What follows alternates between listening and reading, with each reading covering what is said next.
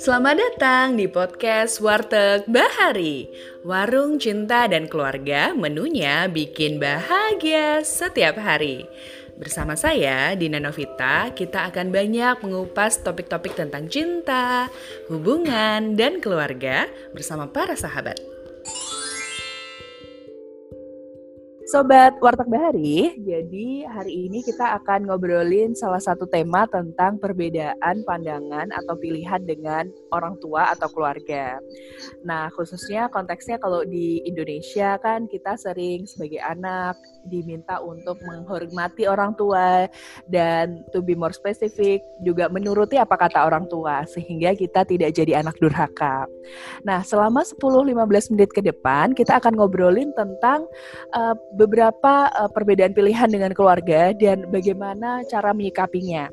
Dan di akhir kita ingin cari tahu juga dari sudut pandang uh, psikologi keluarga tentang sebenarnya apa sih yang membuat uh, perbedaan dengan orang tua ini itu uh, menjadi hal yang sangat uh, signifikan dan tidak jarang sebagai seorang anak itu lebih memilih patuh kepada orang tuanya.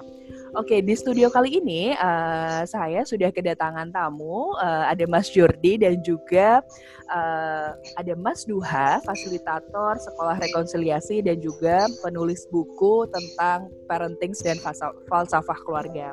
Uh, saya mau ngobrol dulu nih sama Mas Jordi yang ada di uh, ruangan sekarang.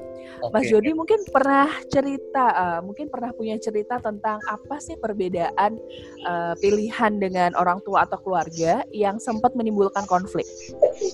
Oke, makasih Mbak Dina. Ya, jadi dulu itu sekitar waktu saya lulus SMA, gitu ya. Nah, um, kakek itu kepengen banget kalau saya masuk angkatan udara militer saat itu. Ya, jadi ya udah deh dalam pikiran kita cobain dulu militer waktu itu akhirnya dicoba dicoba kok nggak seret ya ke hati gitu loh karena uh, ini bukan dunia saya gitu maksudnya harus kerja seperti lari-lari setiap hari lalu ditekan dimarahi dan lain sebagainya seperti itu. Akhirnya juga dalam hati ini dilema juga sebetulnya mana yang ngomong ke kakek ini loh karena aku nggak suka saya nggak suka banget sama sama uh, militer ini gitu ya. Dan pada satu momentum di mana uh, pengumuman gitu ya lalu saya sudah di Magelang ya, terus pengumuman kakek di situ dia bilang kamu mau masuk angkatan udara militer atau enggak? Gitu. dalam hati yang paling dalam ah, saya nggak mau kayak saya pengen yang lain gitu kan. Akhirnya berdebat lah sampai diiming-imingin segala macam kamu harus masuk angkatan udara katanya. Pokoknya nggak mau tahu. Sampai gigi pun semua dirombak gitu loh. Lalu sampai cek kesehatan dan lain sebagainya gila-gilaan waktu itu sampai akhirnya memutuskan untuk ini bukan dunia saya dan akhirnya saya keluar dari angkatan udara gitu. Mm, Oke, okay. jadi posisinya saat itu sudah seberapa jauh uh, Mas Jordi di angkatan udara? itu sekitar pokoknya dari lulus SMA sampai sekitar enam um, bulanan gitu ya udah sampai Magelang tapi nggak serak di situ dan langsung pengen pengen keluar aja. Oke oh, oke. Okay, okay. Jadi pada akhirnya terus uh, bagaimana respon orang tua atau kakek pada saat itu? Kakek saat itu ya kecewa sih dia kecewa berat lalu mungkin lambat laun akan apa ya luka luka kecewanya itu semakin pudar gitu dan akhirnya bisa menerima juga gitu. Hmm. Hmm. Oke okay, oke. Okay. Jadi pada akhirnya uh, time will heal ya pada saat itu. Time, time will heal pada saat itu karena kan dia uh, mungkin apa ya uh, waktu kecilnya ya kayak cita-cita seperti itu, lalu anak-anaknya juga diberikan motivasi untuk masuk Oke, okay, oke. Okay. Jadi emang udah cita-cita sudah sejak lama gitu ya sama orang tua. Yeah. Oke, okay. nah uh, saya juga mau ke ngobrol sebentar nih sama Mas Duha. Uh, Mas Duha, yeah, sebenarnya beda pilihan sama orang tua itu kan wajar ya Mas ya. Uh, dan Betul. cukup banyak mulai dari beda pilihan jurusan. Kalau tadi kan jurusan mungkin kuliah. Uh, atau dulu saya pernah punya perbedaan tentang pesta pernikahan mas. Sebenarnya saya maunya yang simple dan uh, dengan keluarga dekat aja. Tapi orang tua maunya yang uh, pesta besar yang undangannya ribuan gitu ya. Tapi pada akhirnya waktu itu saya memilih mengalah sih mas akhirnya. Karena takut ya. ini daripada jadi anak durhaka atau daripada konflik berkepanjangan nantinya ya udahlah nurut aja gitu pada saat itu. Nah mas Duha sebenarnya saya yakin di luar sana teman-teman uh, pemirsa dan juga uh, pendengar di uh, podcast ini juga pasti pernah punya pengalaman beda pilihan sama keluarga. Mungkin beda pilihan jurusan, jodoh, pekerjaan, ataupun uh, beda perbedaan mungkin keyakinan dan segala macam. Nah, sebenarnya uh, apa sih Mas yang membuat um, mungkin sebagai anak mau bilang enggak atau kayak uh, mau beda pilihan dan kekeh sama pilihan itu tuh jadi hal yang kayak aduh berat banget gitu. Nanti jadi tak ada ketakutan sebenarnya mas. Ini nanti jadi anak durhaka nggak ya? Atau nanti ya kan orang tua udah membesarkan sampai sekarang gitu masa ngelawan gitu. Nah menurut mas Duha ya. itu bagaimana melihat fenomena ini? Uh, baik. Jadi itu kita bisa mulai uh, bicara dari hierarki dulu ya mbak di dalam uh, struktur masyarakat kita. Jadi di masyarakat itu kita sudah menempatkan orang tua itu di hierarki tertinggi. Nah kalau kalau kalau misalnya kita uh, bicara salahnya di mana situasi seperti itu, salahnya adalah kita telah menempatkan orang tua di hierarki tertinggi yang menyebabkan kekuasaannya itu tak terbatas menyebabkan orang tua menjadi otoriter.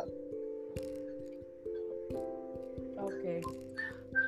Jadi karena hierarki itu uh, yang lain akhirnya harus tunduk gitu ya, uh, Mas. Betul dan ya, dan, kemu dan kemudian eh, siapa pun yang menentang itu akan dengan mudah dicap sebagai durhaka.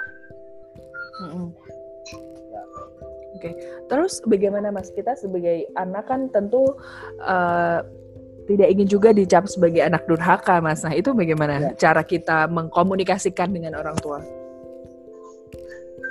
Jadi se sebenarnya perbedaan itu biasa ya. Jadi uh, kita tidak perlu buru-buru melabeli anak misalnya dengan kata durhaka. Karena kalau pelabelan itu kan berarti vonis ya di mana pun kalau ada berlaku hukum maka biasanya yang kena vonis itu yang di posisi paling bawah. Jadi hukum itu selalu seperti pisau tajam ke bawah. Jadi anak akan selalu dapat vonis dalam uh, struktur di keluarga itu. Nah bagi anak yang ingin mengkomunikasikan perbedaan sebetulnya tidak perlu terlalu ketakutan akan disebut durhaka. Oh gitu, oke. Okay. Ya, selama tujuannya itu baik, kita bisa mengkomunikasikan apa yang sebenarnya ada di kepala kita gitu. Kita tidak perlu takut untuk mengkomunikasikan cara pandang kita, keinginan kita, pikiran kita, atau imajinasi kita. Asal dengan niat memang bukan untuk uh, melawan orang tua itu ya, Ya, ya. Oke. Okay. Eh, kemudian Mas, um, sebenarnya itu berarti sebenarnya ketakutannya mungkin uh, tidak akan separah itu ketika dikomunikasikan dengan baik-baik. Tapi kemudian kan ada orang tua yang uh, dalam tanda kutip agak memaksakan kehendaknya ke anak gitu. Ya. Mungkin tadi kan sampai udah mungkin di kasusnya Mars Jordi mungkin bukan orang tua tapi keluarga itu sampai sudah masuk uh, angkatan udara. Kemudian akhirnya di tengah jalan ketika sudah masuk dan lulus baru keluar gitu, Mas. Nah, ya. itu kan berarti uh, cukup kuat ya, Mas, kayak uh, ini powernya gitu. Gimana Betul. sih cara kita untuk setidaknya menyeimbangkan tadi kan berarti ada power yang lebih tinggi dan kita di bawah gitu ya mas gimana yeah. sih setidaknya agak menyeimbangkan si power itu dengan orang tua uh, jadi di samping uh, struktur yang menempatkan orang tua di uh, hierarki tertinggi biasanya pemaksaan atau controlling itu terjadi karena orang tua menganggap menganggap anak tuh sebagai ya semacam aset gitu. Jadi aku sudah memberikan ini dan yeah. apa kembaliannya gitu. Nah oh, kembalian okay. itu ya kembalian itu kemudian ya bisa bisa macam-macam bisa berarti mewujudkan orang tua yang tak memiliki atau keinginan keluarga besar atau misalnya untuk menaikkan marwah keluarga tadi misalnya se seperti kasusnya uh, Mas Georgie itu kan berat ada keinginan di keluarga dia dari kakek ingin menjadi tentara ya itu uh, banyak terjadi di masyarakat kita. Oke. Okay. Jadi ada pandangan bahwa anak itu aset. Nah, kemudian ketika ya. akhirnya ternyata let's say pandangan asetnya ini tidak memberikan return yang diharapkan, itu kan pasti kecewa gitu ya Mas ya. Nah, sementara sebagai anak itu kan ada mungkin kalau saya ada natural untuk ingin membahagiakan orang tua. Nah, sebagai anak harusnya seperti apa, Mas? Ya semua orang tuh memiliki keinginan untuk membalas apa yang sudah diberikan kita ya, itu sangat uh, natural. Tetapi keinginan untuk membahagiakan orang tua itu harus diukur juga. Misalnya sejauh mana keinginan kita untuk membahagiakan orang tua itu memang berasal dari kita. Atau itu hanya karena keterpaksaan. Kalau dari kalau berasal dari cinta maka itu sehat. Tetapi kalau keterpaksaan maka itu akan menjadi shape dalam hal ini toxic shame ya rasa malu yang nanti itu akan menjadi racun bagi kita. Hmm, oke, okay. oke okay, Mas, menarik sekali ini.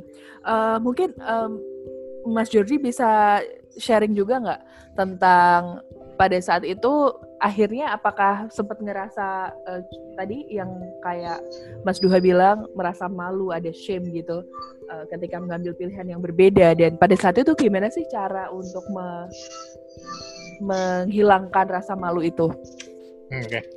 jadi waktu itu setelah uh, keluar gitu ya dari angkatan udara di rumah itu uh, karena kakek mungkin sayang ya yang namanya orang tua gitu loh apalagi kakek kepada cucunya kan biasanya suka sayang banget gitu ya. Nah dia itu kayak nganter-nganterin saya ke uh, apply universitas ini universitas itu katanya. Ya mungkin di situ time has healed him ya. Ketika di situ dia udah mau nganter-nganter uh, daftar universitas ini universitas itu dan pada akhirnya semua kecewa karena tidak ada satupun universitas yang dapat gitu saat itu dan saya punya tekad sendiri ketika saat itu ada salah satu universitas buka uh, ujian mandiri dengan uang saya sendiri tanpa bilang kakek dan orang tua saya apply saya ujian sampai akhirnya ada ke keputusan pengumuman saya diterima baru saya kasih tahu dan mereka akhirnya menerima dan dan bahagia juga untuk akhirnya gitu. Hmm, I see. Hmm. Jadi ada suatu saat ketika uh, Mas Jordi ingin membuktikan pilihan tersebut begitu ya? Iya betul. Um, ya, ya. Hmm. Oke, okay.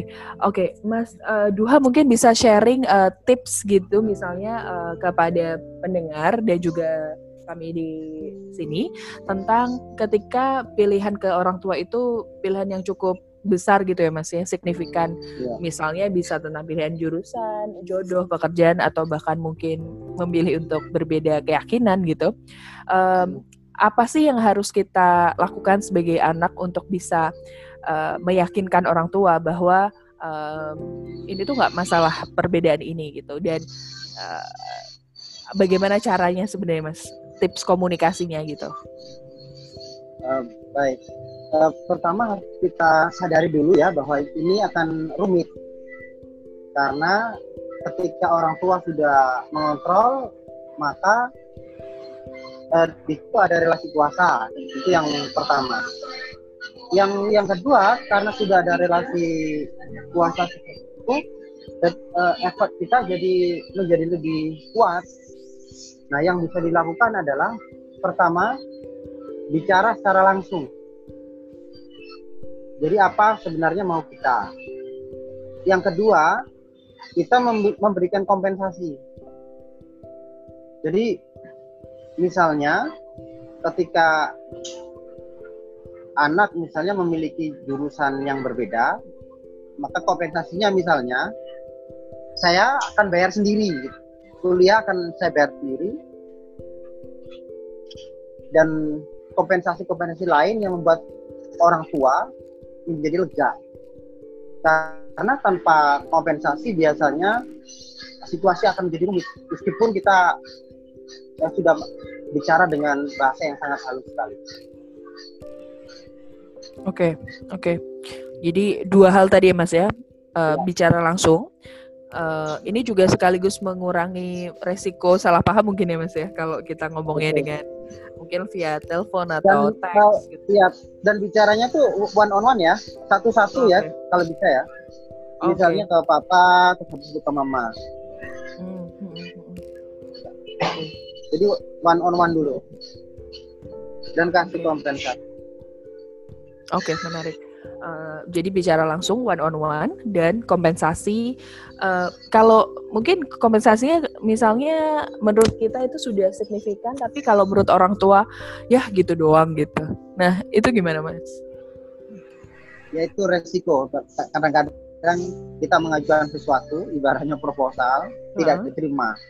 Tetapi okay. kompensasi itu setidaknya akan membuat kita lega bahwa sebenarnya kita tidak ada niat untuk uh, durhaka gitu. Itu oh, tujuannya. Okay. Adapun okay. itu di, tidak diterima orang tua maka itu urusan menjadi urusan orang tua. Oke, oke, okay, oke. Okay. Jadi sepanjang kita sudah semaksimal mungkin berusaha memberikan kompensasi tadi ya, Mas, dalam bentuk apa pun. Dalam bentuk apa pun itu untuk mengurangi rasa bersalah di diri kita itu loh. Oh, oke, okay. ya, ya. Oke, okay. terima kasih banyak Mas Duha dan uh, Mas Jurdi yang sudah mau sharing hari ini. Jadi saya tadi highlight bahwa memang konflik atau perbedaan dengan orang tua itu tidak terhindarkan dan memang uh, salah satunya karena ada perbedaan power uh, yang kita tempatkan pada or hierarki orang tua yang lebih tinggi dibanding kita sebagai anak misalnya dan uh, solusinya adalah kita harus mampu berbicara secara terbuka dan langsung ke masing-masing pihak keluarga dan seoptimal mungkin memberikan kompensasi pada pilihan tersebut. Oke, terima kasih sahabat cinta semuanya yang sudah mendengarkan podcast kita hari ini. Sampai ketemu di uh, acara-acara atau topik-topik lain tentang cinta dan keluarga. Terima kasih, sampai ketemu.